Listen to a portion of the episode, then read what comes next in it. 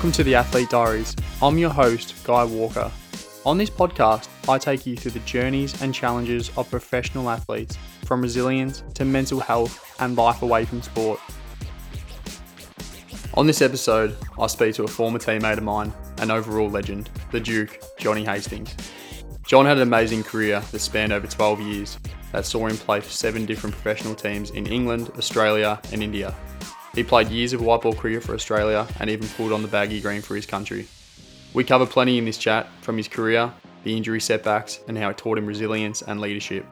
Getting out Virat Kohli and AB de Villiers and being in the IPL auction. John also speaks about how he had to retire after coughing up large amounts of blood when he bowled.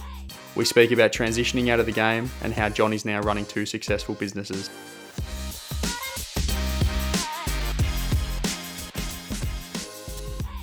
Dex, thanks for having me, mate. It's been a been a long while since I've seen you sort of charging in, trying to knock my head off at training back back in the day when you were a rookie, mate. But um, no, thanks for having me.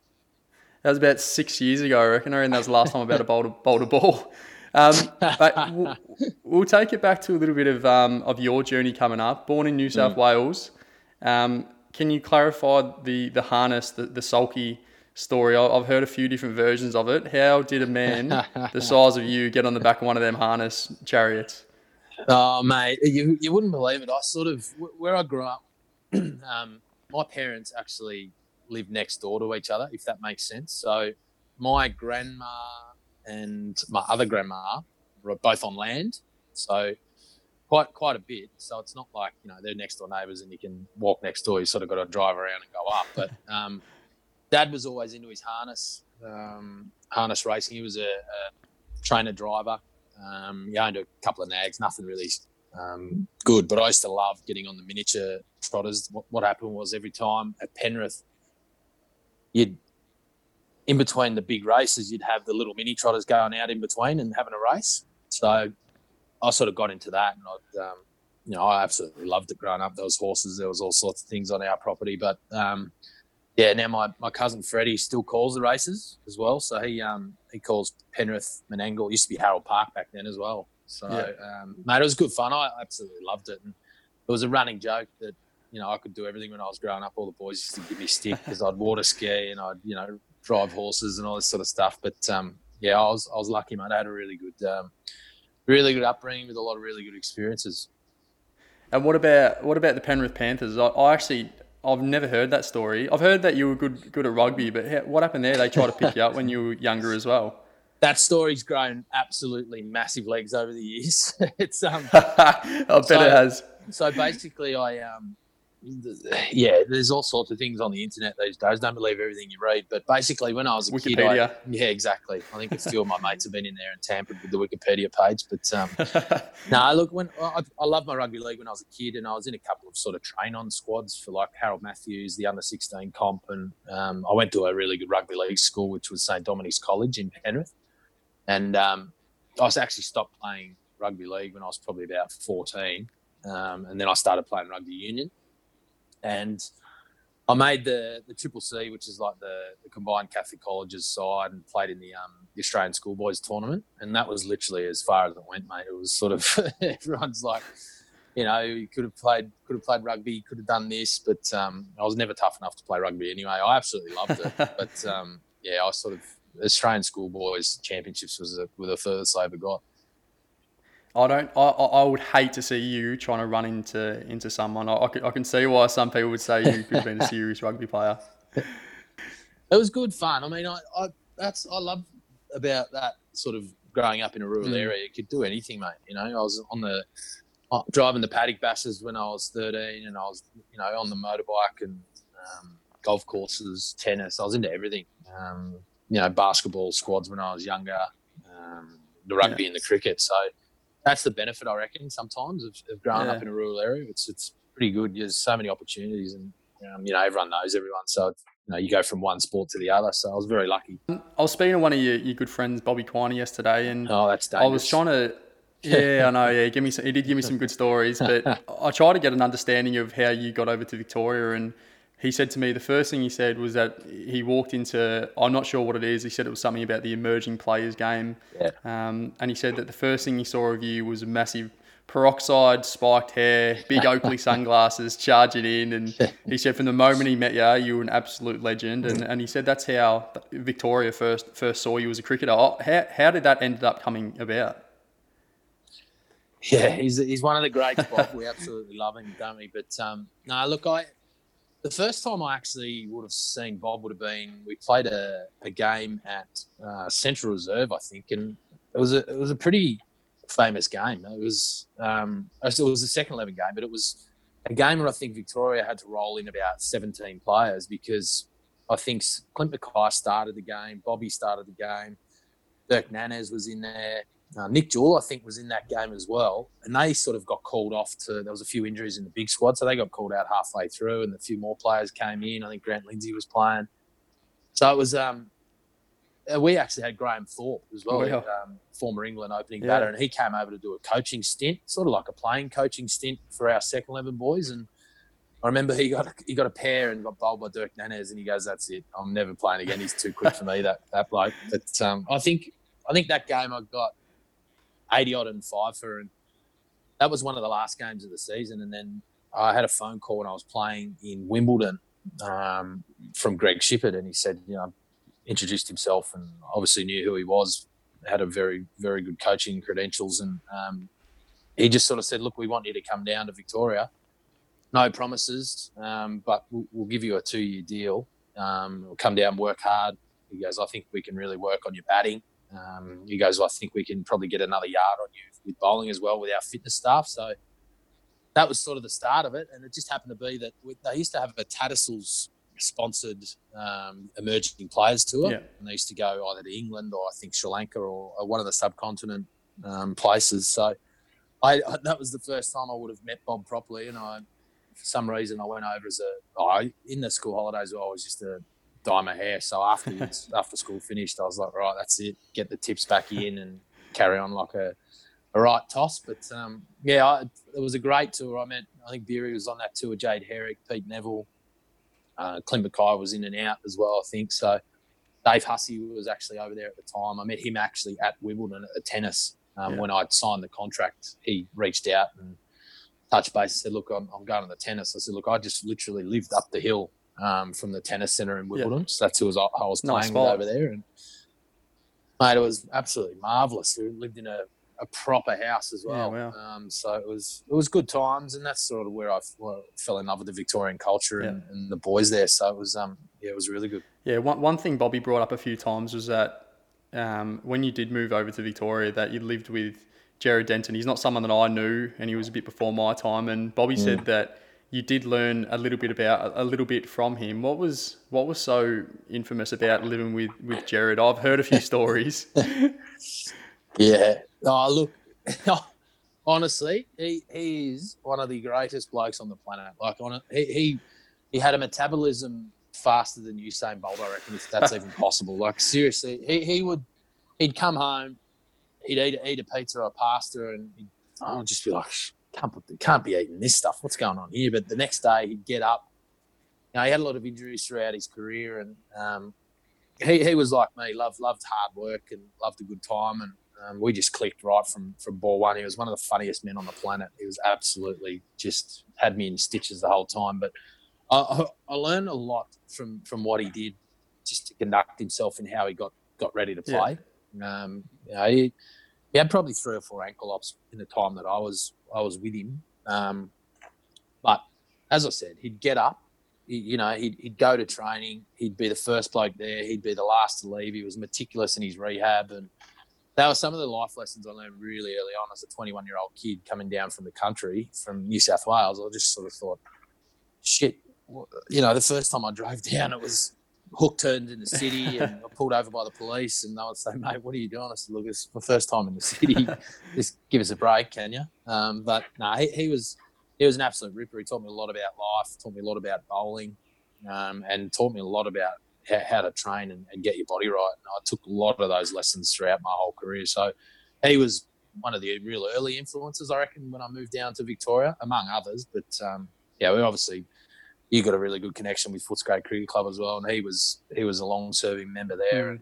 and um, it was an easy decision to to move in with him. Yeah. I actually think he I think he flicked his, his misses the first weekend I came down. He was like, "This is going to be too much fun. Let's let's let's move in together." And um, away we went. So it was good fun. Yeah, it is important, isn't it? Who you do first move in with when you're young and who you're learning off. Because I even spoke to, mm. to Max Gawn yesterday on on this podcast, and he was even saying when he was younger, it's it's that sense of belonging, isn't it, to to the team and the way you fit in. And there's studies done that that male professional athletes actually can't perform until they feel like they actually belong. So was would you say that Gerard was mm. probably someone that helped you almost just be yourself and be able to express what you're feeling?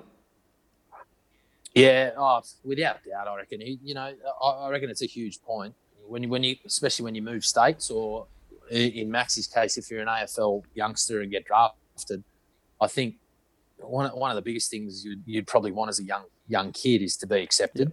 Um, you know, it's not. It's but I think a lot of young kids sort of get a little bit misled in a sense that you have to do something different, or you you know you, have got to fit in a certain way, but or, or mold yourself into what you think the expectation is, rather than just being yourself and learning off all the older guys that have gone before you.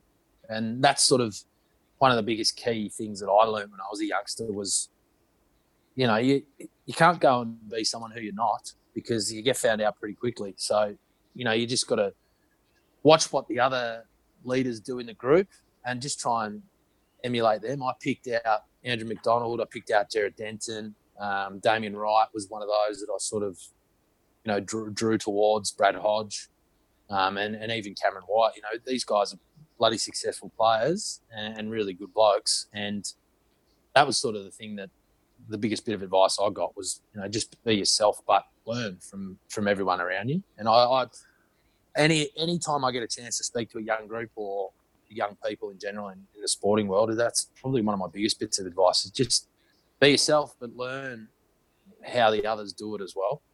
Yeah. So I think that's that's one of the one of the biggest points I reckon. Yeah, it's funny that you say that as well because two blokes, you and you and Max at, at the top of their games, um, in different sports. Actually, it sounds like you're saying the exact same things. It's just about being yourself, and um, mm. yeah, it, it's it's probably a harder thing to do than than probably people imagine. But yeah, you've just got to try and um, be yourself, get along, and just do what you want to do, mm. and, and that's probably the best way you're going to learn. Um, oh, back to your back to your first class debut. I read somewhere I, I didn't know that, but you were going to make mm. your first class debut against India. What an experience that would have been, and then yeah. and then it ended up getting rained off, didn't it? Yeah, well, that's that's the thing. I think we bowled. Oh, I think we bowled around about ten overs or something like that, and I think I had, I think I bowled like one point four overs or something like that. I think, and Nick Jewell was was in gully, and I still remember when I were over beer with him to this day. I'll I'll bring it up, but I think he dropped Sourav Ganguly at um, at gully, so I think that would have been a nice, handy little start. But um, yeah, unfortunately, got rain now. It was a three day match, supposed to be at the junction, yeah. and um, Melbourne weather, typical as it is, very unpredictable. And um, yeah, unfortunately, I think Mum came down from Sydney, and yeah, it was gonna, it was gonna, it was gonna be, you know, awesome. Make your debut against uh, against India. I think Finchy debuted in that same oh, game oh, actually. So um, yeah, it was.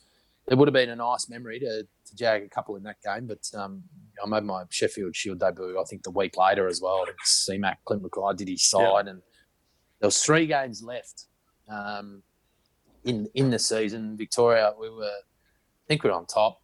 It was us and Queensland for those years when when I first came down that were two of the best sides in the comp. Um, and I, I think, I think I, I was just about to get sent home. I reckon I was. I had a batting average in district cricket of about ten and a bowling average of about fifty-two.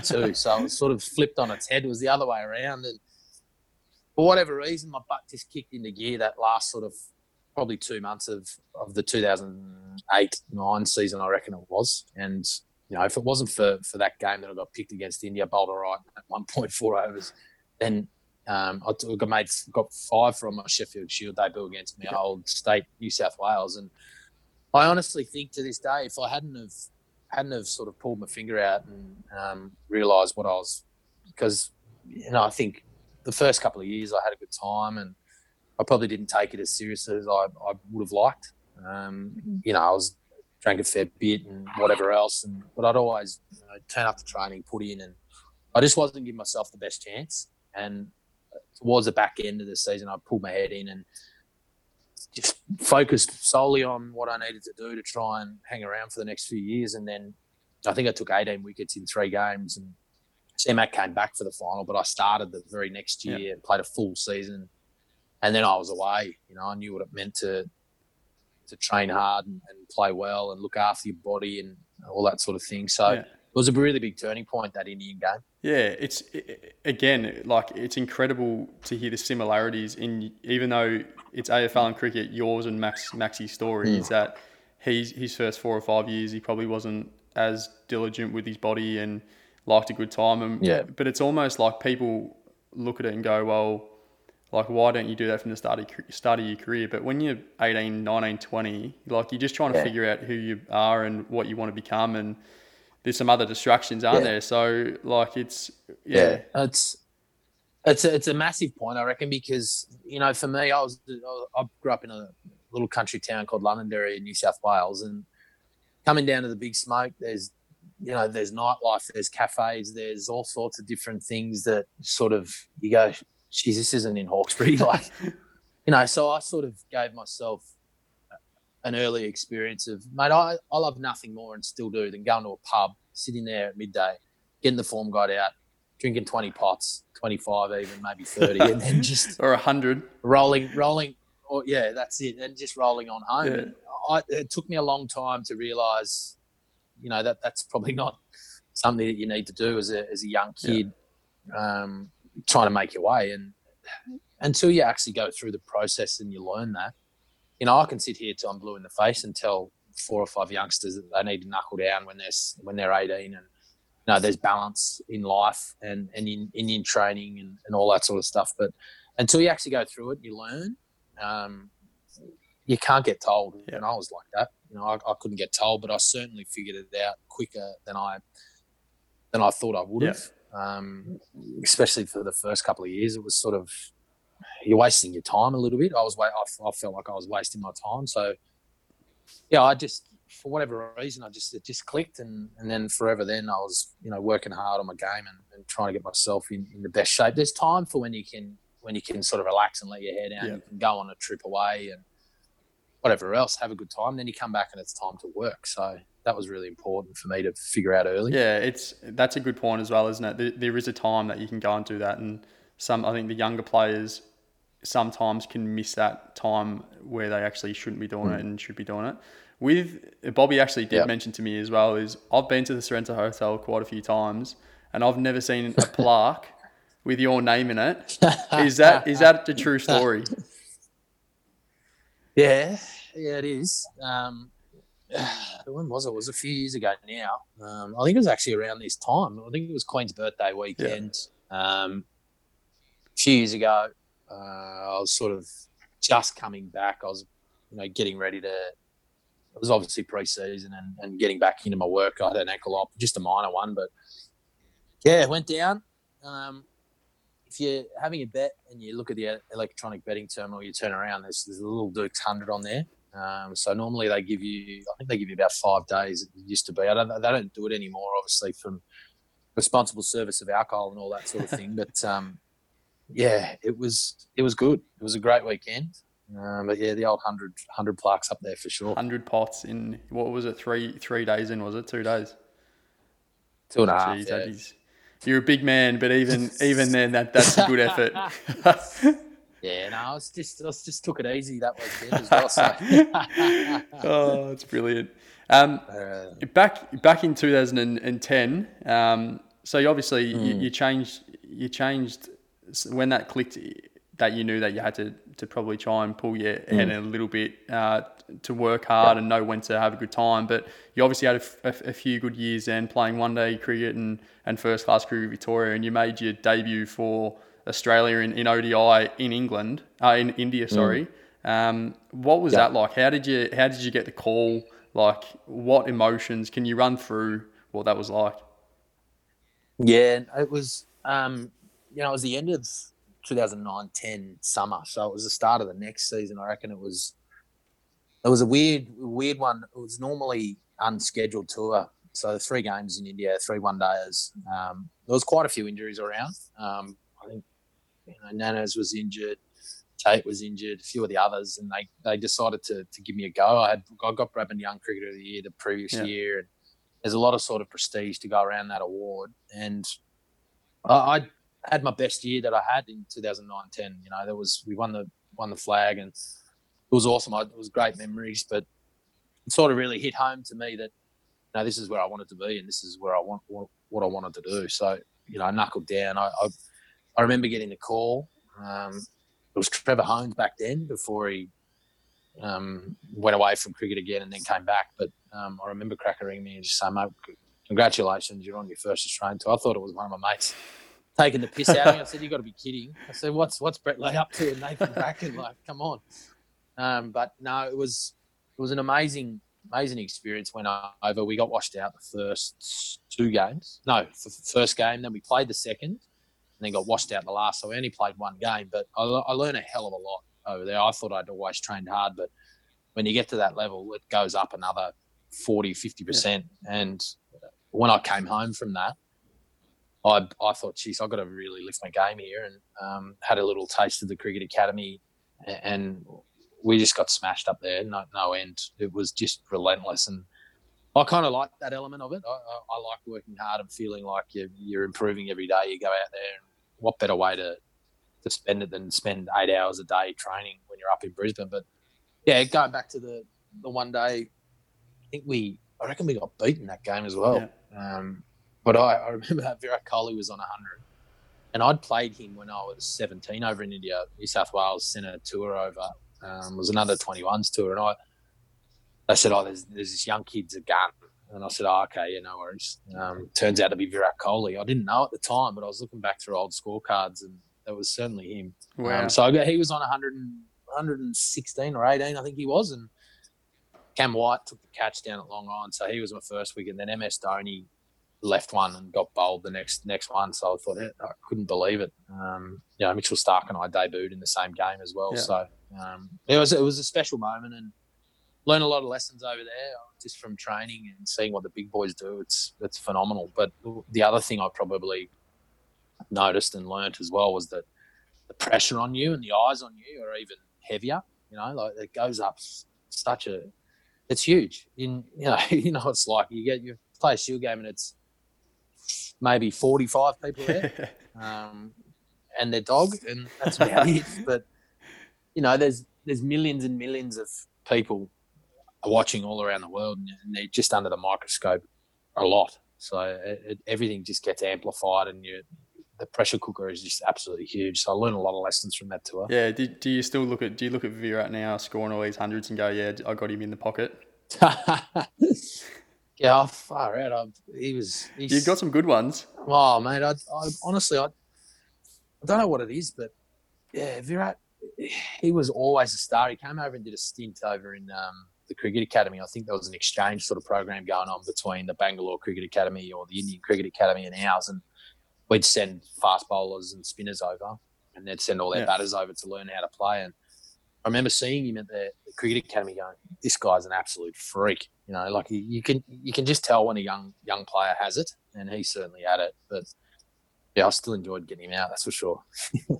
Yeah, I, I could imagine, mate. And then that next year, you got named in in a, a World Cup squad for the 2011 World Cup. squ- What was that like, mate? And where where was that? That was India and, and Pakistan Yeah. again, wasn't it? Uh, it was India, Sri Lanka, Bangladesh. Yeah. I think it was, and it was Yeah.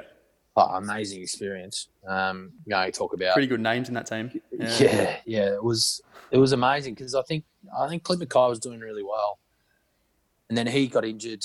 I can't remember what he actually did. I think it might have actually been a side again, or might have been his knee. But anyway, he he was injured. I sort of was a like for like replacement that they thought I could sort of try and bowl a few slow balls and be, you know, match well up to the subcontinent conditions. And Yeah. Dirk Nannes was injured as well and was bowling really well at the time, but he came as sort of like a 16th tour tour member.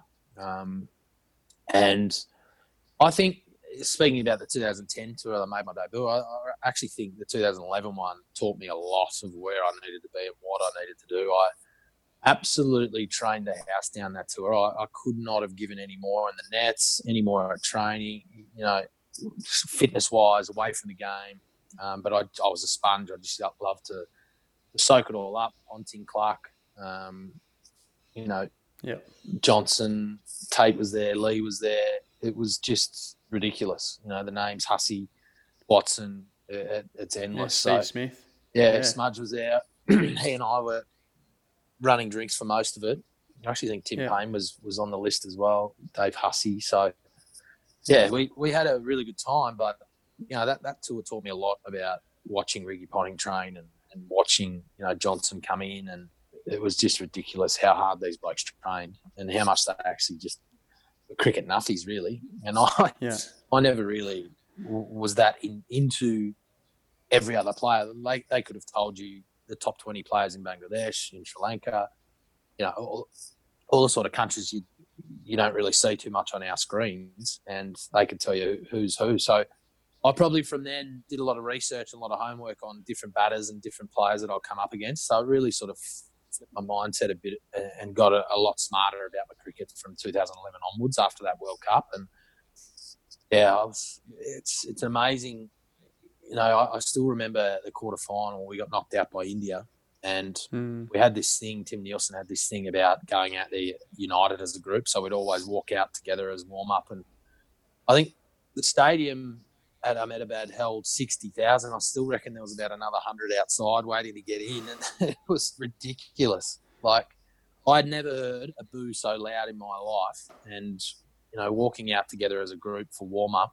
The four of us obviously weren't playing, but to see that and what it meant to the, the Indian fans over there was just phenomenal. Like I, I still can't get over. I, I still hear it all the time in my head. The the boos out there, and they had pup playing up to the crowd, and it was just you know agitating him a little bit. So it was um Yeah. yeah, it was a pre- pretty pretty special time, and um, you know one that I really probably switched me in a different direction to to be a lot smarter about my cricket and helped me a lot that tour for sure. Yeah, what's what's India? I've been to India before, but as an under nineteen, and Mm. even for us, they they had no idea what our names were. They just knew that we were Australian cricketers, and Yeah. thousands and thousands of Indian fans would swamp the hotel rooms, and that was just for us. What was it like? I, I, I think I remember the one thing that I think you said to me before I went to India was something that you don't know what India is like until you've been there. And then Yeah. when I understood that when I got there, Mm. um, what was it like for you guys being such being such big names? Yeah, Like, is it almost because there's quite a few stories, isn't there, about how some Indian fans snuck into some players' dressing room, uh, into their hotel rooms, and Mm. Yeah. that, that kind of thing as well. Yeah, no, it's it's certainly mate, it's it's unbelievable, really. Like I, and for me, even going over when, in 2010, I knew everything about who I was. They'd you know watch the games. They had the, your cards to sign and all this sort of stuff. And you're like, jeez, I haven't even done anything yet. And these these people just they're so passionate and live and breathe cricket. Like it's ridiculous. They have effigies burning out the front of stadiums if one of their players doesn't do well. They'll light you on fire.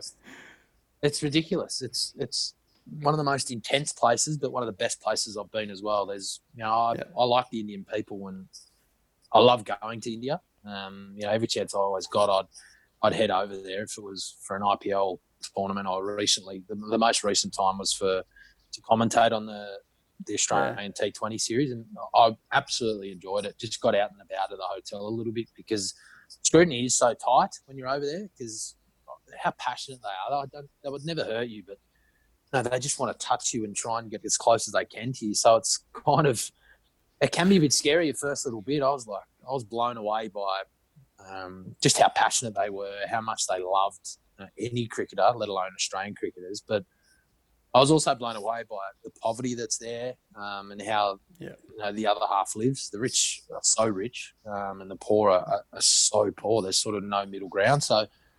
Yeah. Yeah, I mean, I, still remember one of the times we were in the IPL. My wife came over and we're in a shopping centre, and I just thought, no one's going to know who I am. I'm just going to roll down. We'll just go and have a look at the shops. We've been in the hotel for so long, and by the end of it, there was twenty or thirty people following us around, and I'm just like, boys, we didn't, you know, we just sort of walked out from the hotel and up we went, and it was incredible. It was sort of, it was a little bit intimidating. Well, it was a lot, a lot of intimidation in that sort of moment.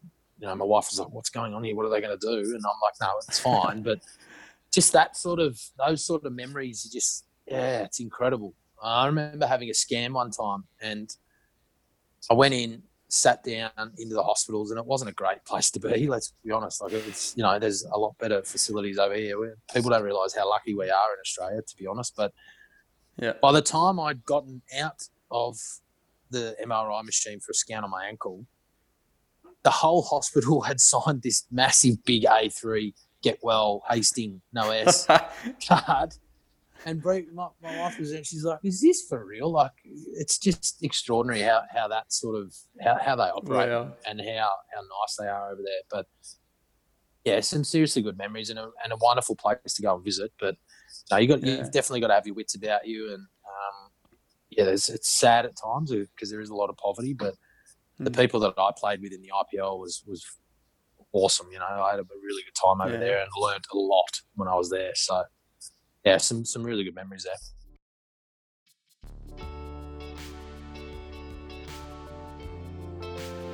And now a message from our amazing partner, Mendel.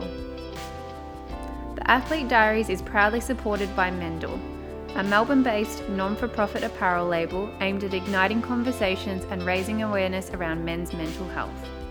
All proceeds from sales go directly to a charity of the month. With the discount code AD20, just for our listeners, you can join the Mendel movement today with 20% off at www.mendel.com.au.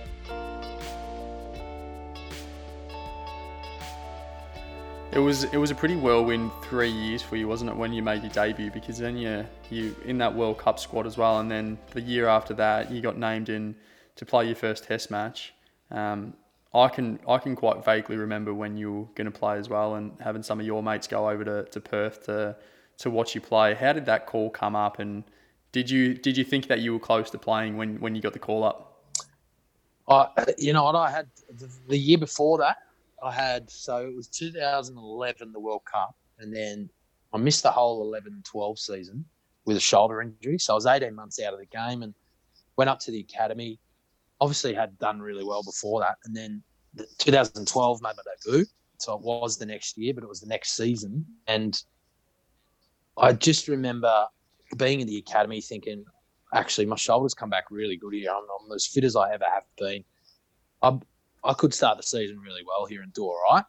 I never thought I'd play Test match that summer. I had it in the back of my mind that I potentially was suited to subcontinent conditions and potentially an India tour or Bangladesh or something like that, or Sri Lanka. But to get the call up like I did was was awesome. Like I remember starting the year, I took five from my first game back after being 18 months out of the game, and I thought, right, I'm back here. Keep yourself right, keep yourself fit. You know, try and do everything you possibly can. And then another game went by, did pretty well that game. Another game went by, sort of deep into the season now, the first half of the season before the break for the um, T20s. And there's a game against the Redbacks, and John Inverarity was then head selector, and he came to watch that game. Um, Peter Siddle, I, you remember Faf du Plessis batted out the whole day, and, and Sid's put in Yeah. that marathon spell, had a twinge in his hammy, and, and Hilf, um, Benny Hilfenhaus had a twinge in his hammy as well. So we got Josh Hazel and myself got the call up, went over to Perth, and I didn't know if I was going to play. I thought, you know, they were still undecided whether Sids or Hilfy were, were going to miss. Um, so I went over there, tried to train the house down for a few days.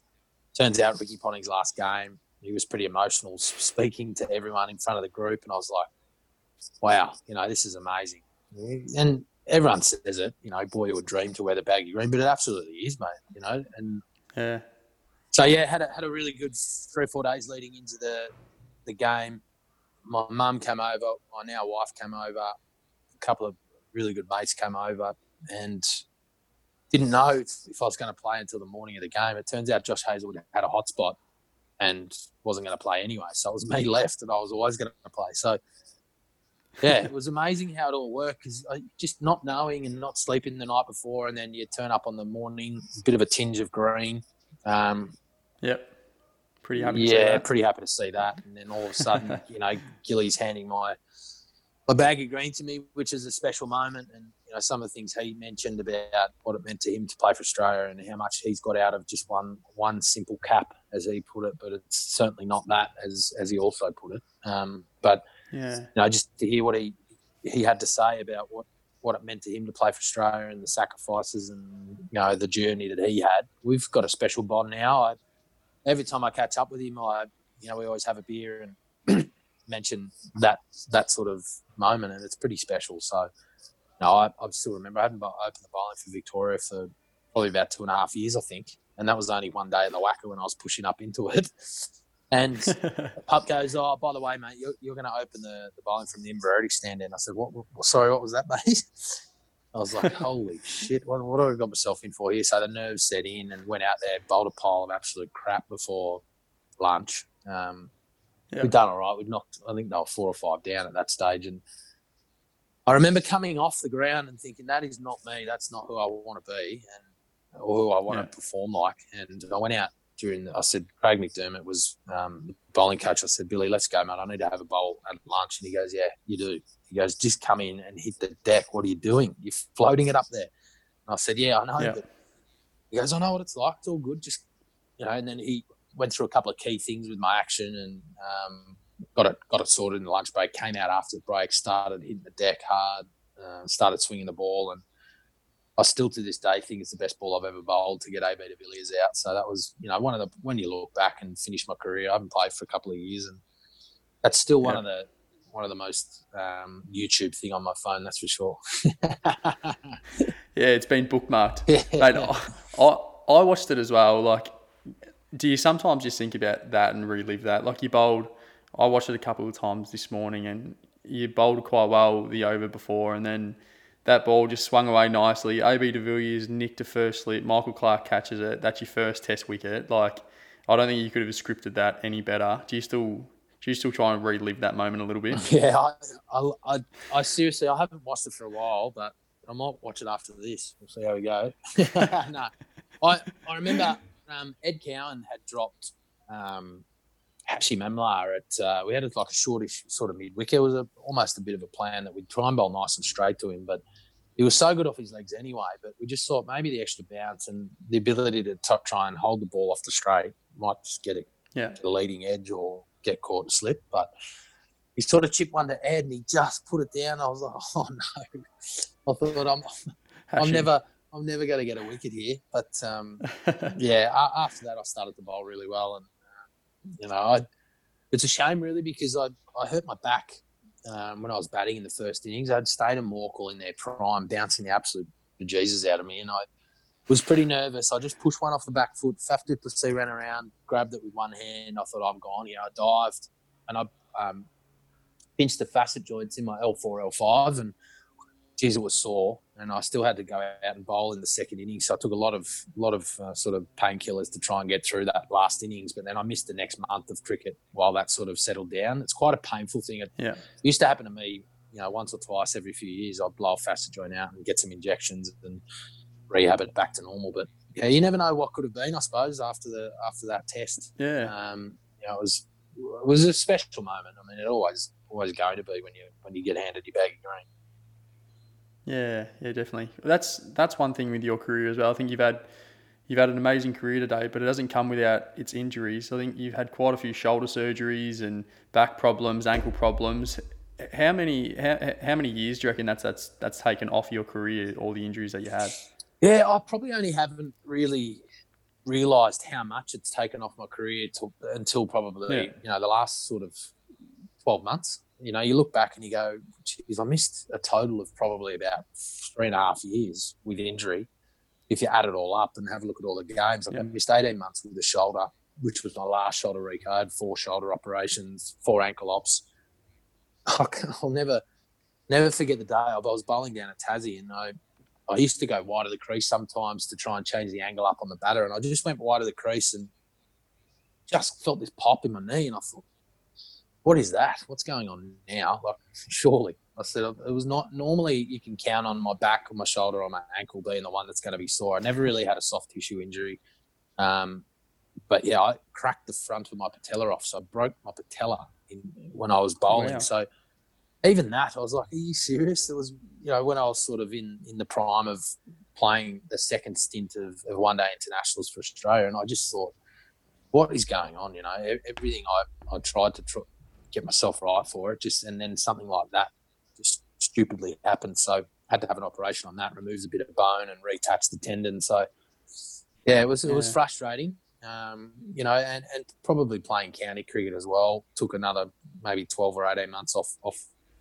off my my cricketing career. I really put in for Durham over there and had a really good time, yeah. and Worcestershire as well. So they probably didn't see the best of me, unfortunately. Worcestershire, I would have liked to have played a little bit better for them, but I was sort of nursing my knee coming back, and um, you know I thought yeah. I was right to go. I never would have committed if I didn't think I was, but um, there was a Champions Trophy there in 2017 that I really wanted to push for and try and get right. And having a conversation with with Cracker Hohns, it was it was about trying to go over there, getting some cricket under my belt.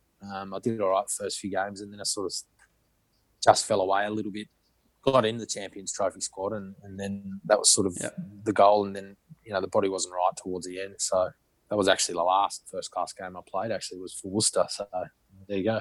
Yeah, well, how it works, hey. Mm. I think one thing that I've I've spoken to a few people about is how important it is to when you are in the long term injury boat and how hard it is for athletes. It, it is so important, isn't it, that you are spending time away from cricket in this sense, doing something different than playing cricket. I think it does make you into a different person, doesn't it, with the resilience that you build in the adversity. But what? How did you go about long term injuries? Was it different the, the the more injuries you got and the older you got? Did you try and study or do work experience or try get away from cricket or give everything to cricket? How did you go about it?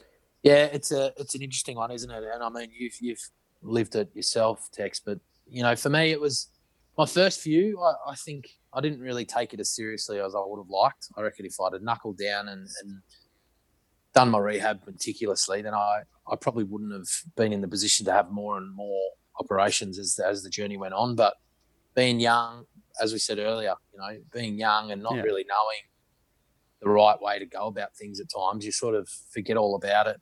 You know, for me, I I could have done a lot more study my first little bit. When I was out of the game for 18 months, I thought it was going to be my last crack at trying to play, and I was still only sort of, you know, I would have been only 24 or five then. And you know, for yeah. me, it was uh, looking back, you just kick yourself thinking that you didn't use your time more productively. Um, it wasn't probably till the back end of my career I started to get injured and started to look at other things and doing, you know, small business courses or PT or whatever it is, and setting yourself up for for the next stage because it comes around so quick, you know. And yeah, I would have loved to have done my rehab a lot better and ticked a lot of boxes when I was younger, so that that would have held me in a really good state, stead to try and you know protect those sorts of areas going forward. But if I can give any advice to any youngster that has an injury in a professional sporting setup is just to try and get out of the bubble because it's so consuming. Yeah.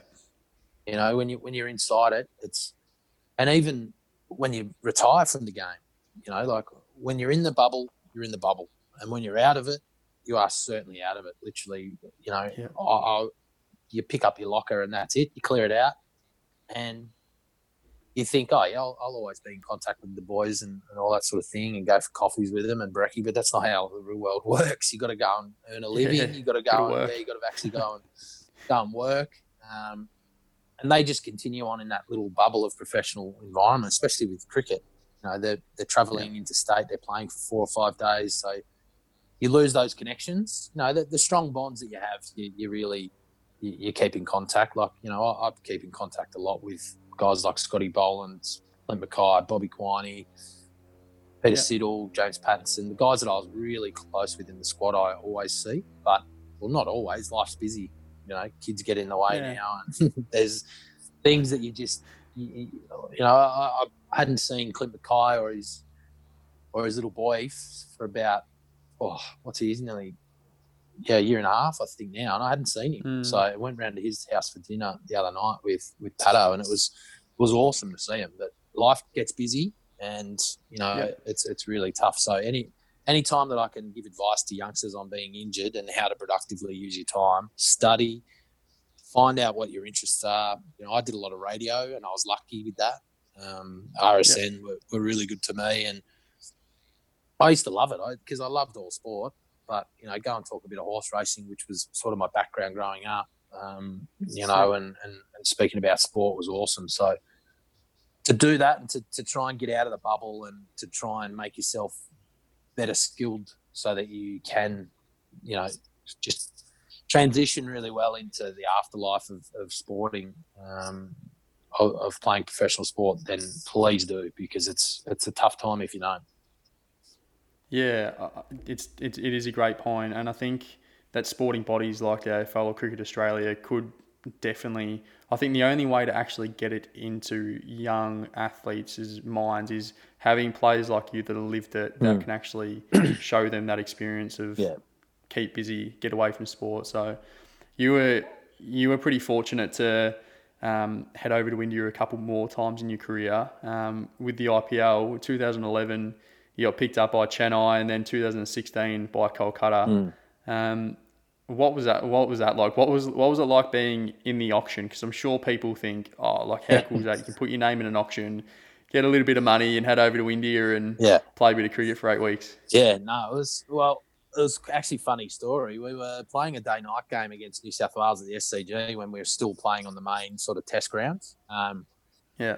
I remember it as clear as day. It was the auction day. We were all like, righto, boys, we're all in the auction. There's Finchie's in there. They had Cam White was in there. He went for, think he went, I think Huss was first actually. He might have went for a million.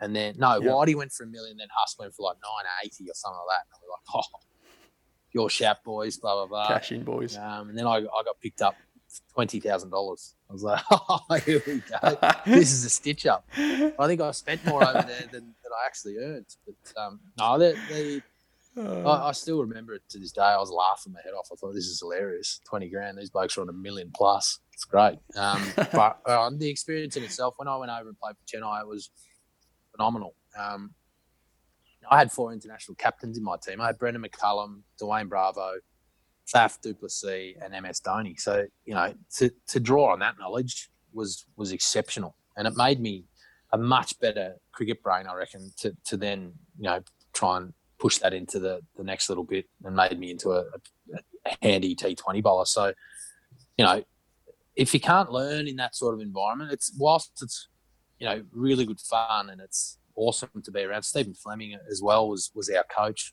Um, yeah know, we had Andy Bichel as bowling coach, and these sorts of guys have played for a long time, and you just you get to work with different people and see how everyone else trains. Um, you know, Dhoni used to train. I used to not be able to bowl to him in the nets because all he wanted to do was hit bombs, fly him over into the stadium. He got the groundsman to bring the nets forward, so there was no roof on the net, so you could just see how far his balls were going. But I used to just bowl slow ball bounces to him because I didn't want to get hit for six. And he goes, Hastings not in this net. Go in the other one. so uh, get out. Yeah, get out. You're not bowling that shit in here. Um, but yeah, it was it was awesome. Uh, you know, we had Suresh Raina, Ravi Ashwin was in our team as well. Um, you know, these sorts of guys, you just get it's phenomenal. Um, Jadeja was in our team as well. So you know, if you can't try and improve in that, then you know you can't improve anywhere. So it was it was an amazing time, yeah. and the way that those boys get looked after. is just second to none. You know, it's almost like royalty yeah. over there. So it was it was a really good experience. What about what about Kolkata? Was it any different being a little bit older and going over to a different place? Was it any different to, to Chennai? Yeah, it was. Um, different setup. I think Chennai were Chennai were different in a sense that they're just they were so big. You know, they, they had yeah. the biggest names of the biggest names, and they had a lot of success. And Calcutta had as well. They were probably the second team underneath Chennai for the most amount of tournaments, and I, I was I was more excited about going over to play for Calcutta than I was Chennai because I thought that I wouldn't get a game for Chennai, but I thought I might have been a sneaky chance. I was at the top of my game. Um, you know, I'd had some of the best years leading into playing for Chen, uh, to, to playing for Calcutta. I started, so I played the first two games. I think I was, I think I got two for eight off three overs in the first game oh well. Yeah. And then I think the next game I was still going to go on at like three and over. And I've played the first two and I'm thinking, right, this is going to be awesome here. You know, this is going to set me up for the next little bit. And then Next game went out for warm up. I just felt a crack in my ankle, and I was like, "Oh, what was that?" Anyway, the toss had Yeah. already toss had already gone, so I had to play, and I was like, "Something not right here." So I got it strapped up, taped it, bit of painkillers, and ended up bowling not not all that well. I couldn't really get over my front leg, and um, turned out I had a stress fracture in my, my ankle. So I was like, oh, you know, just Jeez. one thing after another, and just another set of bad luck.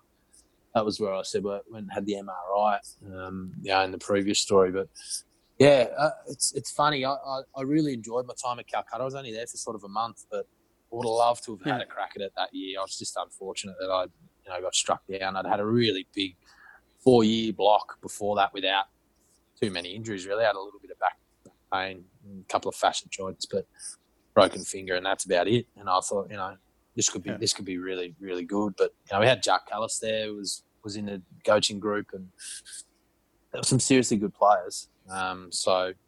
You know, for, for me to go down like that, I was absolutely spewing. We had Dre Russ there as well. It was just, Yeah. it would have been awesome, but yeah, not to be. Yeah, you mentioned some of them them names like, and and talking about how the knowledge that you can pick from their brains. Is it?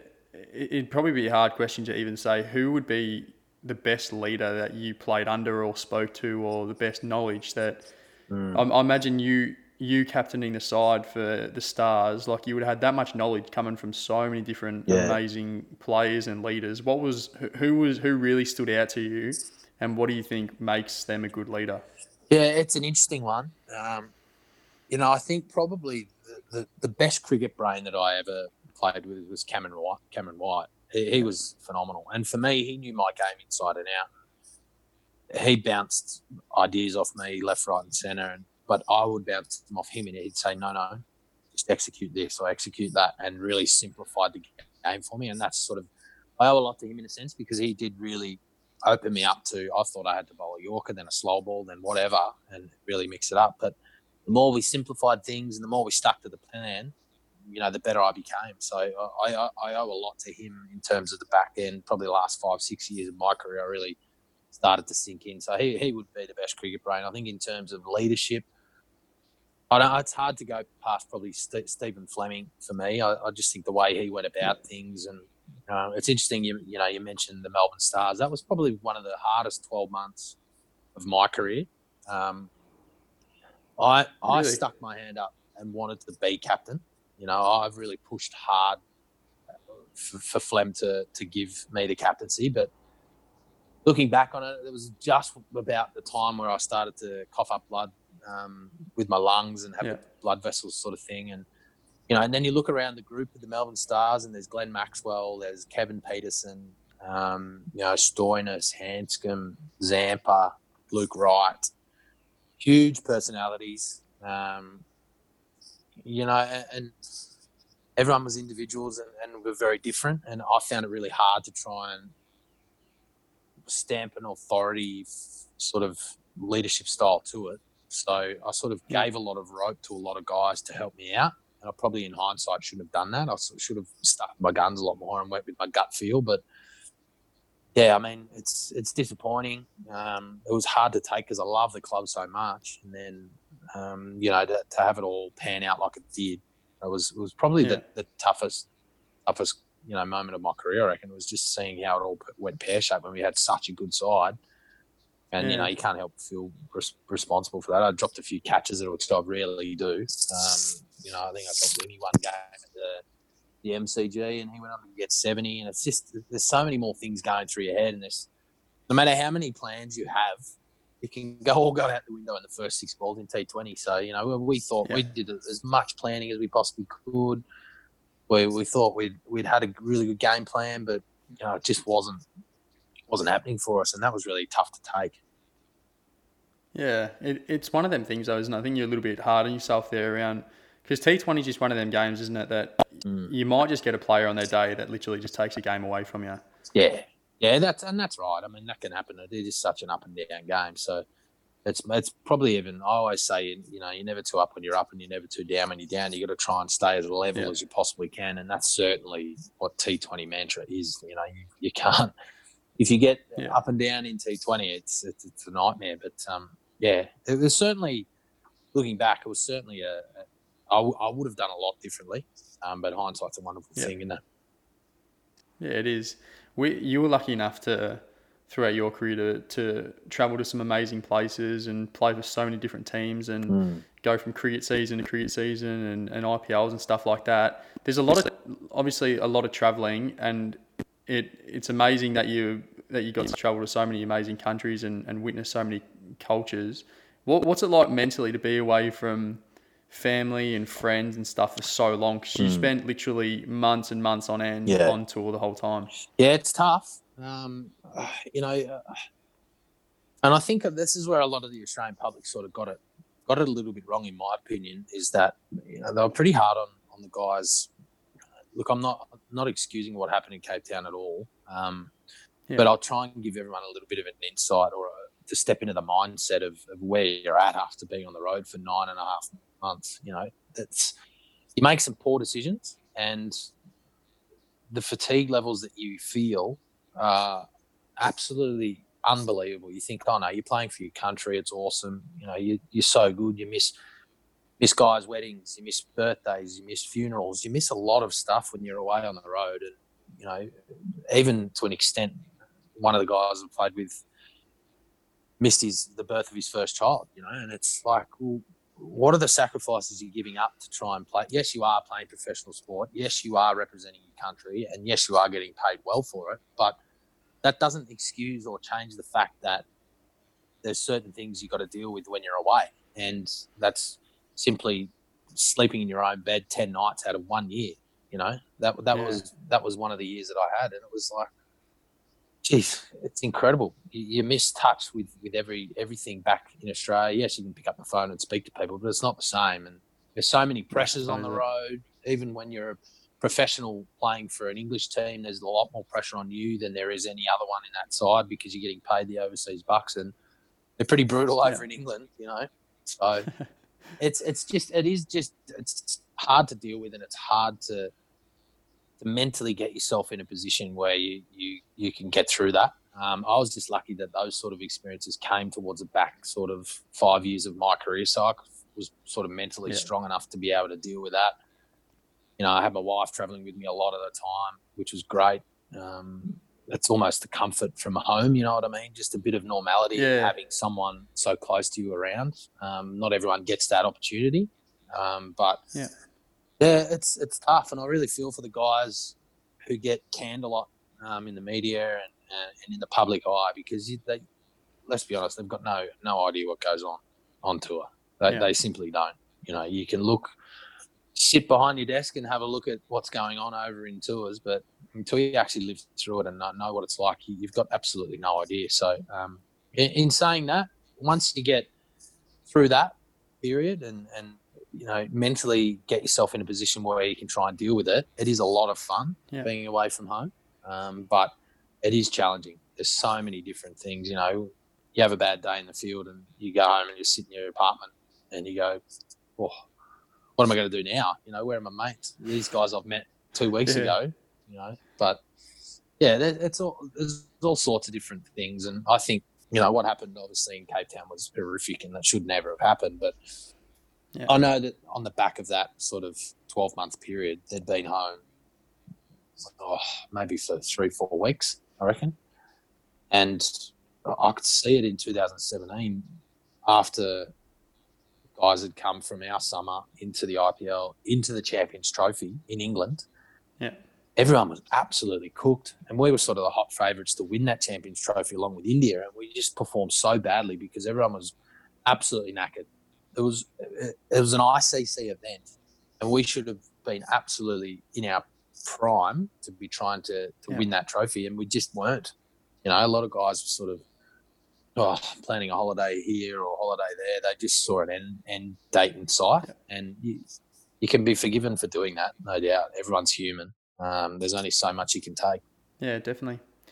Um, one thing that I, I remember, I think it was at a Victorian session. I think I was coming into bowl after you or something like that. But I remember you, you, you ran down into into the rooms after the game, after the bowl that you had in the nets, and you ended up finding out that you had that um, another b- blood vessel. What, what what is that? What is that injury? Yeah. And like, how did you end up taking that? Because it's just so different to the shoulder surgeries and other surgeries that you've had. Yeah, no, it was it was a weird one. Um, you know, I, towards the back end of my career, I took a lot of anti-inflammatories, um, Yeah. and uh, I, I sort of felt it happening probably about three years or four years towards the end of my career, and I didn't really know. It wasn't until now, looking back, what it was. Um, I just thought it was the the anti-inflams, and you know, I had a bit of an ulcer in my stomach or something like that. And every now and then at training or in a game, I'd, I'd cough up little bits of blood, and I just thought, oh well, you know, it didn't happen a lot, but might have been once or twice a season. And then when I started uh, the season that I captained the Stars, before it, I don't know what triggered it or what happened, but I started coughing up large amounts of blood. Like they were, it was quite large, you know, like it was half a pot glass of, of blood that was coming up in, in a session. I'm like, something's not right here. So um, I went and got all these tests done, and um, they couldn't really explain to me what was happening at the start. Um, you know, I went on a treadmill and did a, a stress test and all those sort of things. They tested my heart, they tested my lungs. At one stage, they thought my, my heart was pumping too much blood into my lungs, so it was too Yeah. efficient and too big. But then they dismissed that because of, you know that's it hadn't happened my whole career. So the only thing they could sort of explain to me was it was potentially a little bit of vasculitis in my lungs, which was inflamed blood vessels that were weakening over time with the pressure just from years and years and years of bowling. Um, so Yeah. that's sort of what the end diagnosis sort of was. Um, but, you know, they couldn't really tell me whether I was, you know, there was going to be any long term damage or whether I was going to have a fatal bleed and drop dead on the field. Or so there was a lot of unknowns for me that I was uncomfortable with moving forward. Um, Yeah. it had happened in a couple of weightlifters that were lifting heavy overhead weights that had episodes of blood vessels bursting and coughing up blood. But in anyone else, especially in the cricket team, they'd never seen it before. A couple of triathletes had had it from exertion, but uh, you know, I saw the best doctors in Australia, and they they still really couldn't get down to the bottom of it. But in the end, it was yeah, it was just wasn't worth risking the unknowns for me to be able to push Yeah. through when I was thirty. Sort of, you know, what was I thirty? Nearly thirty three. I just thought, you know, if I was twenty three or four, I might have gone to the end of the earth to try and figure it all out. But there was a lot more Yeah. sort of uncomfortable testing processes that they wanted to do, and I just, in the end, made the decision that it was it was the right time to to walk away and. Um, I still Yeah. haven't really bowled and tested it all out at all. So, um, Yeah. Wow. yeah, I, I don't know. It's a weird one because I, you know, obviously I've got got a gym now and I work out a lot and I try and stay fit and run and do all that sort of stuff. And I cannot ever replicate that pressure at the, at the bowling crease. So, you know, for me, I can box, I can row, I can run, I can swim, and it still would never happen. Um, so Yeah. that's the strangest thing for me was just that, know, I, I just couldn't really explain it. It was it was a really tough one. Yeah, wow. How was how was your transition then from retiring out into the real world because it happened so suddenly for you? I'd, Yeah. you you you obviously wanted to, to finish that season and, and play the rest of the season out, like, Yeah. and then you had to just there it's done, like the Yeah. fifteen year career just done like that. Yeah, no, it was um, it was certainly tough, and I, I took it pretty hard for the first few months. Um, but it was the year that um, you know the, the TV rights deal got split between Seven and Fox, and Yeah. I'd always set myself up to try and step into the media in some sort of capacity. And I'd done a lot of radio, um, did a little bit of commentary on radio. I've done a couple of games for Fox previously when I was injured. I was lucky that they needed some bodies to fill, and I ended up doing 20 games for, for Fox. So I sort of was really busy, and I was still traveling, and it sort of was like I wasn't out of the cricket circle. So I was pretty lucky, I think, in that regard. Um, so I did a lot of games, a lot of radio games, and, and then I got a regular spot with RSN once a week, and it was awesome. You know, it, it was sort of where I wanted to be, and Yeah. and we had a cafe that we were starting up with my wife and, and her cousin um, Paula and Tom, who were our business partners, and um, yeah, that was put my all my efforts into that. I was doing the fit out with with Tom, who's a, a builder, and it was awesome. You know, I, I just loved my time being busy and and away from the game because I was pretty drained towards the end of it as well. Um, fell into the the cafe a little bit. Um, Yeah. but it's been awesome. Um, you know, I was there working flat out for the first few months, Um, now i am not allowed to do anything in there. I'm sacked because I'm hopeless. but um, yeah, it was awesome. And then you know, an opportunity that had been in the pipes for for many years was um, was strong. So uh, it's yeah. it's like a it's the best way to explain it is it's a Pilates inspired cardio infused workout. It's sort of a Pilates bed with a rower inbuilt into the actual bed. So it's like high intensity Pilates. And yeah, I, I, was, you know, we've started up that same business partners, Tom and Paul are in with us. And um, I, it's an awesome concept. And I hadn't been fitter before COVID 19. I put on about eight kilos, I think, in COVID. I've just been enjoying just sitting on the couch doing nothing. But um, yeah, it's it's funny how life works and how the journey sort of goes goes on. But I think if I didn't have that commentary to fall into or the cafe, I, I would have found myself in a really dark place. Um, but I was lucky yeah. I was busy and the sort of transition was a little bit easier for me because I'd set myself up with that media experience to be able to then step into to that and do a reasonable job. So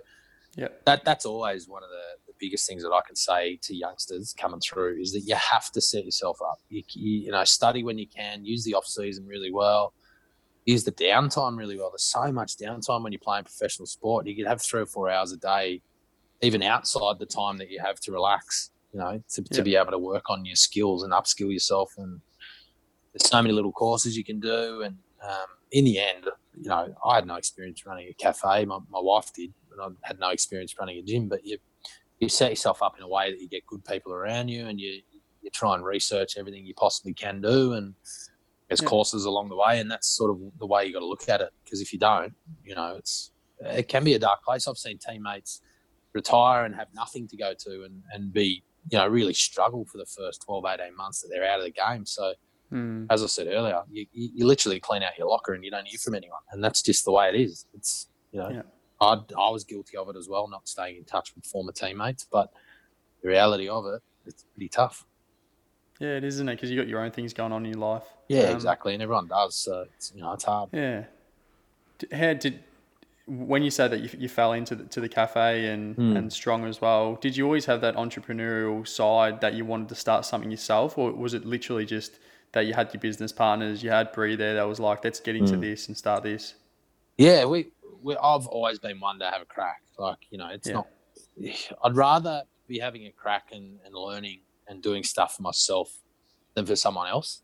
And that's always the way I've looked at it. You know, I don't yeah. don't leave anything to anyone else. But I'd always love the idea of having a cafe or having a wine bar.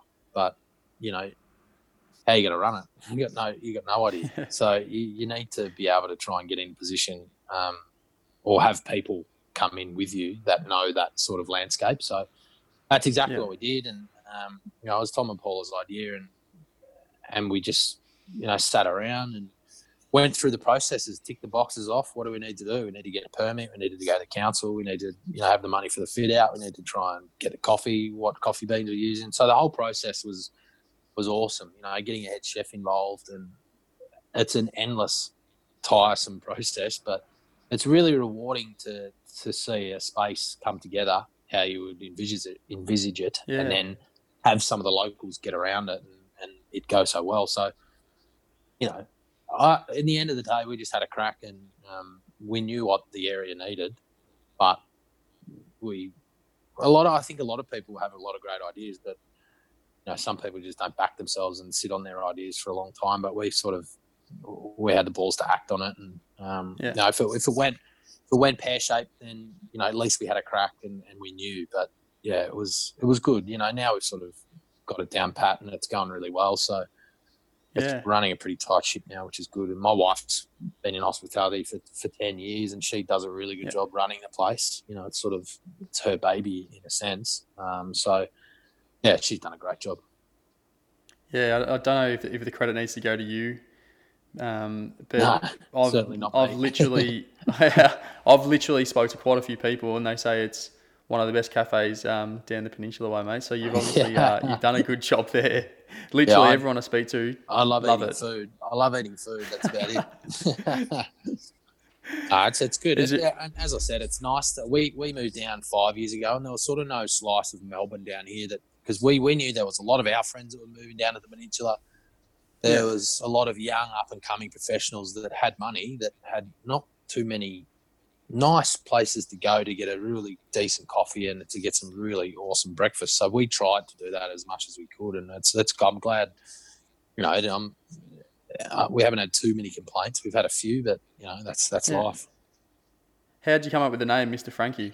Who's Frankie? We Tommy came up with it. It was Mr. Frankie, Frankston South, Frankie. You know, Yeah. that's sort of yeah. Everyone sort of asked that, and we're just like, yeah, well, we don't really know. We're probably just sitting around and having a couple of glasses of wine one night, and went, oh, let's just call it this. call this.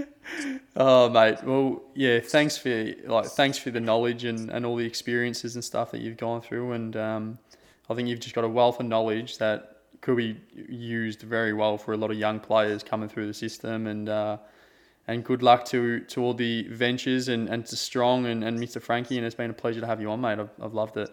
Thanks, Tex. Appreciate it, mate. Good on you.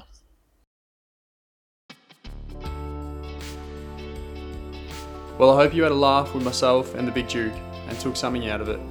You can get in contact with me at any social media platform, The Athlete Diaries. Stay safe, guys, and hopefully see you next week.